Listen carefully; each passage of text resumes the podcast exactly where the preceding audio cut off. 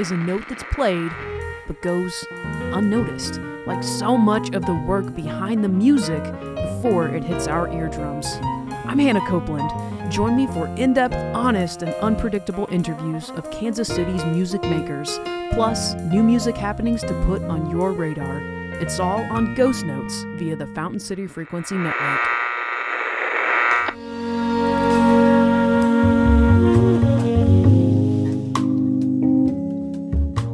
Jeff Harshbarger is a bassist, composer, and staple of the Kansas City music scene. He has DJed his own radio show, co founded an artist run record label, in addition to recording and performing bass all over the world.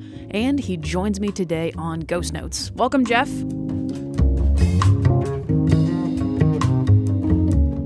When did you start gigging? How old were you? I think I was 10. I grew up uh, in a musical family, so I started playing gigs really young. And while some of my peers were doing other stuff, you know, normal teenager stuff, I was gone on the weekends. I was out gigging. Um, there'd be times that I'd pile in a suburban and play, drive all the way to Wichita and play a, uh, a Elks Lodge or a Lions Club or some really weird Hmm. uh, gig for lots of very old people playing music from the 20s and 30s. And I was the youngest guy in the band by about 50 years. So you would go out. uh, Were you going out to Elks Lodges and staying out all night as early as that age? No, I, I waited until I was 13 for that.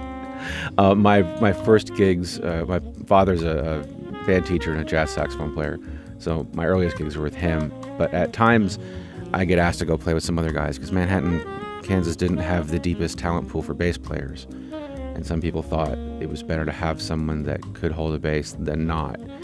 I, I think maybe they were regretting that after hearing me play when I was 10 years old. but uh, my some of my earliest uh, gigging memories were very very rough. You know, showing up at a place that I had no business being at and playing music I didn't know anything about at all. But guys were like, yeah, we need a bass player, so. You know, our regular guy is a volunteer fireman. Like Mike Brown was the other dude in town that played bass. And so sometimes the call would come into the house. And it's like, hey, the grain silo's on fire again. Can you let Jeff out the house to come play the gig in Junction City? I'm like, okay, come get him.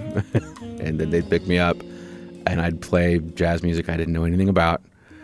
And then on the break, they would sit me on the bar, and the bartender would put this giant pint of milk in front of me. And it was like this shield for everyone else in the bar like, leave the kid alone. Don't look over here. Just don't bother him. So your parents were okay with 45 or 50 year old men picking you up and taking you out to bars and letting you drink milk and play bass? Yeah, yeah. Well, I mean, they they were in bands with my father too, and my pop grew, you know, supported himself through college playing music. So it's kind of a family tradition, really. They, they thought, yeah, no one's gonna, no one's gonna mess with my kid. You know, they'd have to answer to me. It was small town, you know, collaboration. People know each other. So I didn't really realize until you know much later. It's like, oh yeah, these are the kind of gigs that most people don't want to do. Hmm. but, but you learn, you learn so much. You learn a lot. You know, it was it's kind of the musician's playground. You have to go to the jam session. You have to figure out how to get along. You have to figure out what's expected of you musically.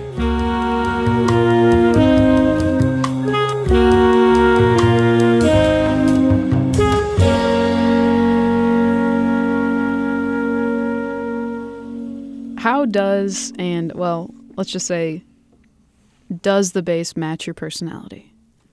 Yeah, yeah, it does. I think, or maybe my personality has come to match the bass after doing it for so many years. Um, I like the big chunk of wood. I like how it feels under my hand. I like uh, and against my body. I like how it, how you have to dance with it to play it right.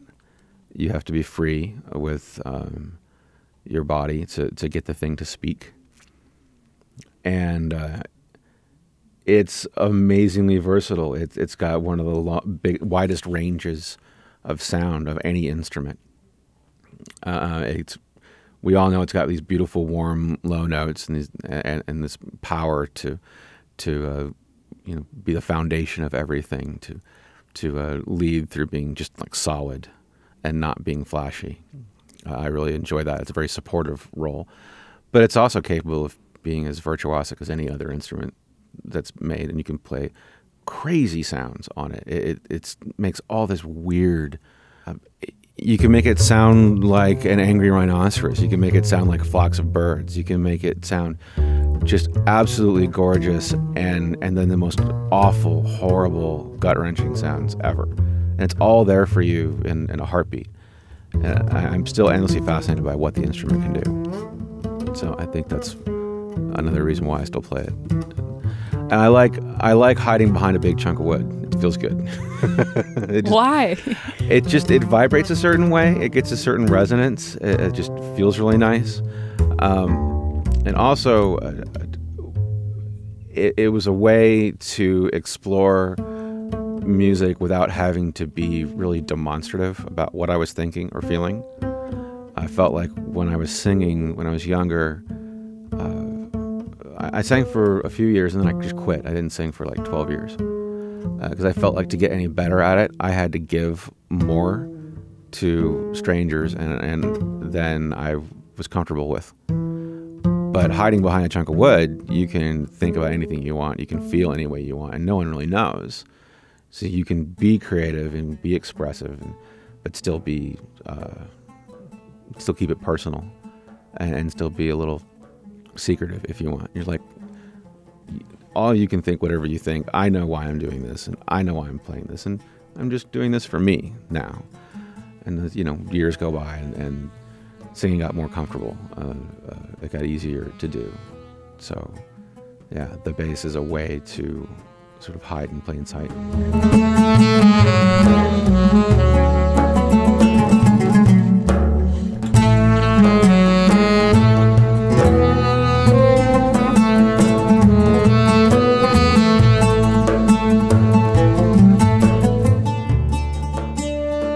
How did you become more comfortable with singing over those 12 years? Um, I started a thing called the birthday game. Um, my birthday's in the middle of February. Uh, New Year's resolutions are worthless, uh, um, and I like the idea of of growth and, and of self reflection and thinking about here's the thing I want to work on. But birthdays are a little more important, a little more tangible. You know, I'm I'm back in this spot around the sun again. And what have I done and what can I get done before I show up in this spot again next year? So I used New Year's as, to give me about 6 weeks to think of the new there's a new birthday game every year. I set up sort of a logic game like if this happens, if I'm in this situation and this opportunity arises, I have to say yes. So the first time I had a birthday game, it was all right, anytime I'm in a, playing anywhere and someone needs backup vocals or harmonies or just something really simple, I have to say yes. I have to offer to do it. And that was a way to start singing again because I really missed it. I felt like I was good at it and I hadn't done it in a really long time. So it was a way to game my brain into making me do it. And then if I failed, well, it's just the birthday game's fault. It's not my fault. It's just, oh, I played the game and I didn't play it well today. So next time I'll, I'll be better. And every year the game changes and the game grows. And for many years it was about singing and getting more comfortable with it. The game has evolved into other things now, but uh, it was super, super helpful. And so basically, it's always some uh, something I'm. Uh, it's fear driven. There's something that I'm afraid of that I don't want to be afraid of anymore, and there's something that generates anxiety or fear in my life. So I force myself to deal with it through the game. Yeah, through the birthday game. Where did you come up with the game, or how yeah. did you come up with the game?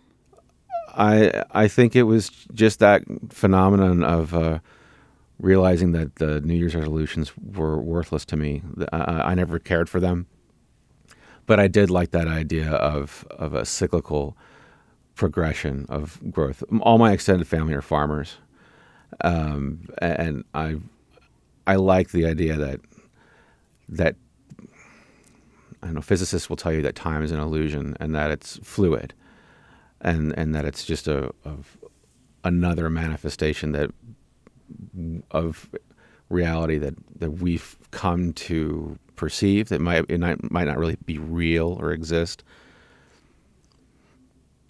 But try telling that to a farmer who, who says, well, you know, there are seasons, and then there there's this one week of the year that this bug shows up, and then there's this one time I have to do this and it's consistent and it doesn't change.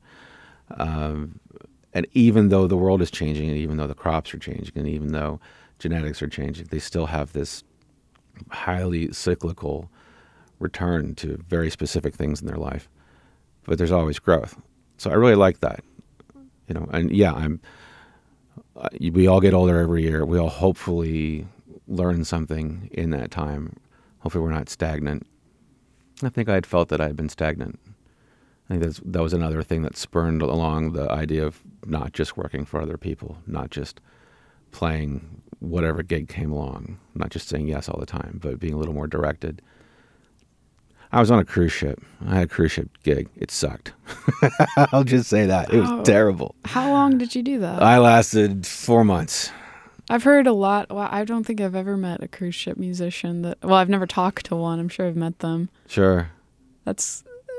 when, Yeah. when was that? Uh, I was, uh, when was it? It was 2000. Yeah, I know exactly when it was. 2001. As I, uh, I, they flew me to, I said no the first time. I didn't want to do it. I had been living in Kansas City f- uh, for about nine months. And the guy said, Hey, I got your name from a friend of yours uh, at Eastman. He says, You're great. Come, our, our guy quit. Come on out. It's a great boat. And I was like, No, I don't want to do it. I don't want to play on a cruise ship. That sounds terrible. They call a month later. It's like, We fired the guy we got. He was terrible. Please come. I don't know who else to get. Which that's a really bad sign if someone you don't know is calling you out of the blue and saying, "Please come halfway around the world to play with me," because I don't know anyone else. That guy's probably really hard to get along with if he's if he's reaching out that far. But you know, things that you can learn. So I flew out September fifth uh, to London and got on the boat, and we were in the middle of the ocean going to Iceland when the towers fell. So it was an amazing time to be a, uh, uh, the token American amongst a whole bunch of people from everywhere. Uh, learned a lot about the world and, and what other people think of us in it. Uh, it was really an amazing time to be gone. The job itself was not very fun, and uh, I saw these musicians that I've been playing with that have been on boats for some of them up to 30 years, and they were just they were just broken. They were done. They weren't interested in anything new, uh, and they. Uh, I remember the night I decided I couldn't ever do that again. Is when we pulled into port in New Orleans, and they gave the band the night off. Normally, if you pull into port, the uh, one of the bands has to stay on board and play in case there's a passenger that that doesn't want to get off. But I think they knew if they didn't let jazz musicians off the boat in New Orleans, they would be a mutiny.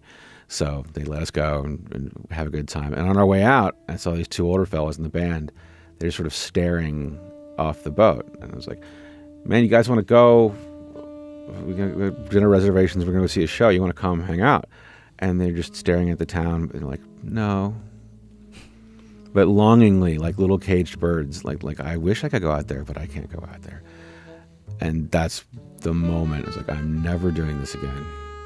I'm not playing for other people for the rest of my life. I've got to figure out something else to do. And I've got to get back to stuff that makes me feel good. So, yeah, I think there and the cruise ship thing and that learning and then the the uh, the birthday game probably showed up shortly after that.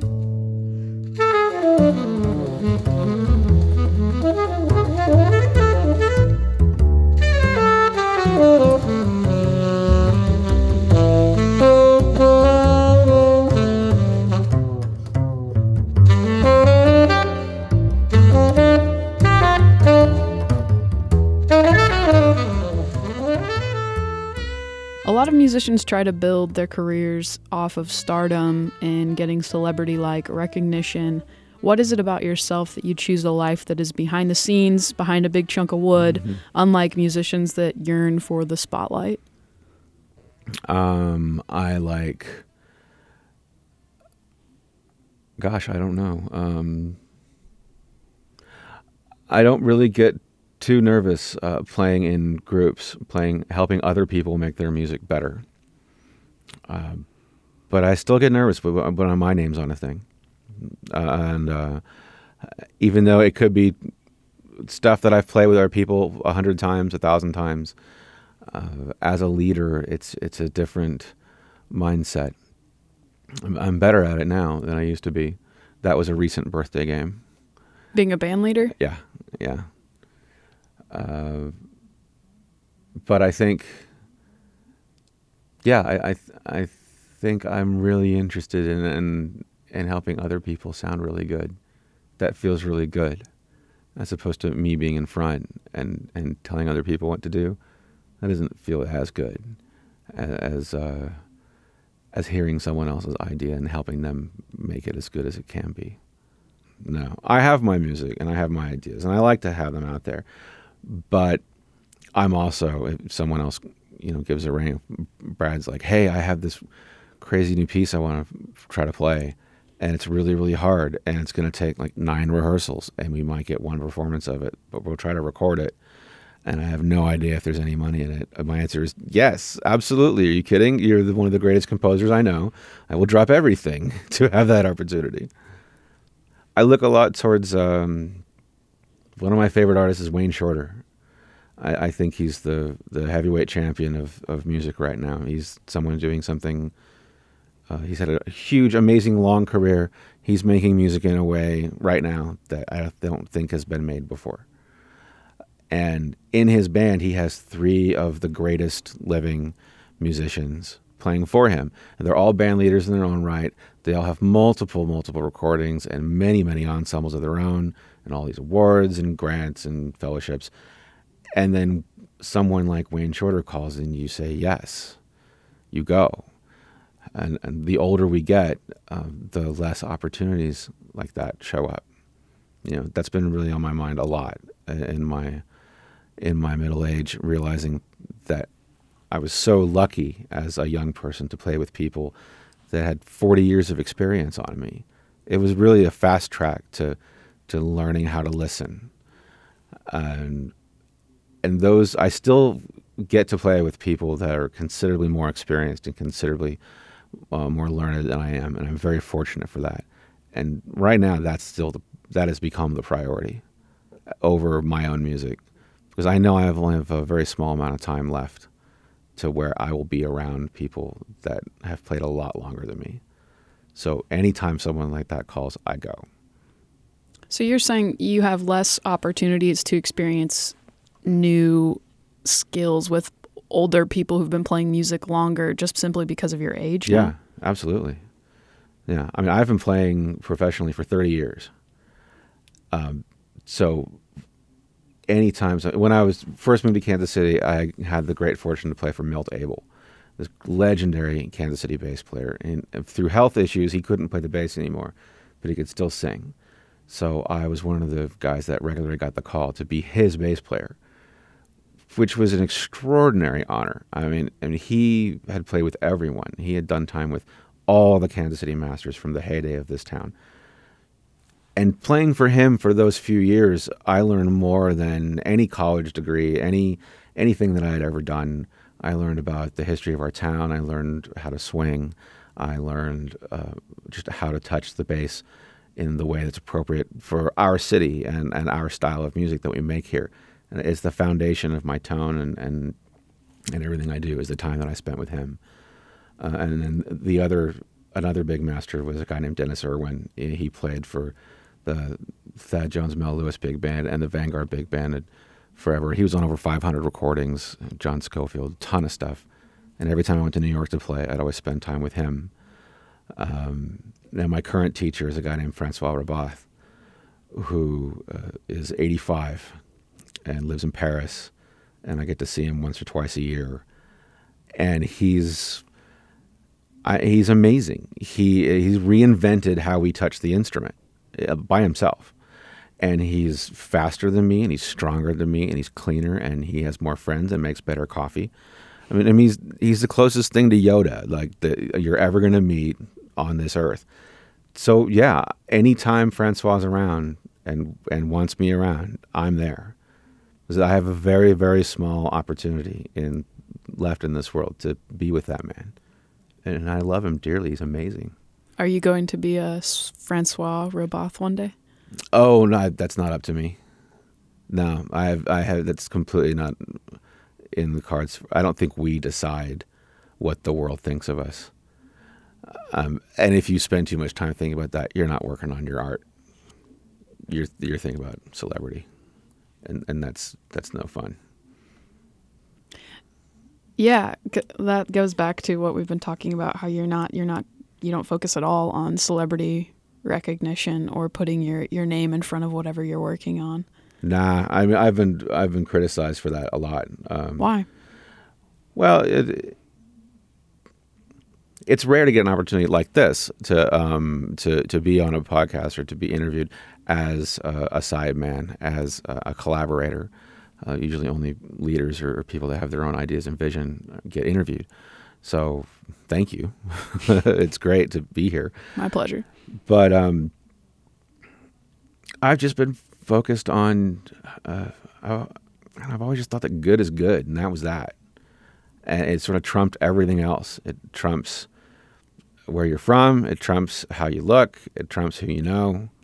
It's it doesn't matter. Like good is good. The toughest fighter in the ring is the guy that wins. The the best musician is the guy that gets the job. I mean, that's not necessarily. I'm to backtrack on that. It's not the best technical musician. It's the best musician. Being a musician is way more than how you play. It's it's how you play with others. It's how you get along. It's what you can provide, uh, and and being someone that that is more most interested in just doing good work and just being good.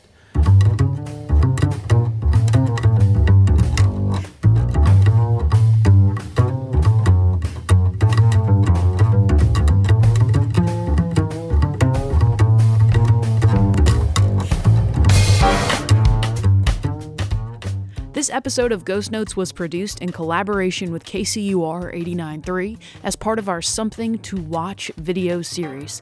You can see performances from Jeff Harshbarger, Your Friend, Barrel Maker, Yes You Are, and The Buzz on KCUR's Facebook page. Ghost Notes is produced by Matt Hodapp with help from Jamie Searle. Matthew Sullivan runs our website at fountaincityfrequency.com. I'm Hannah Copeland. Find me on Twitter at Hannah E. Copeland. Thanks for listening. This is Ghost Notes.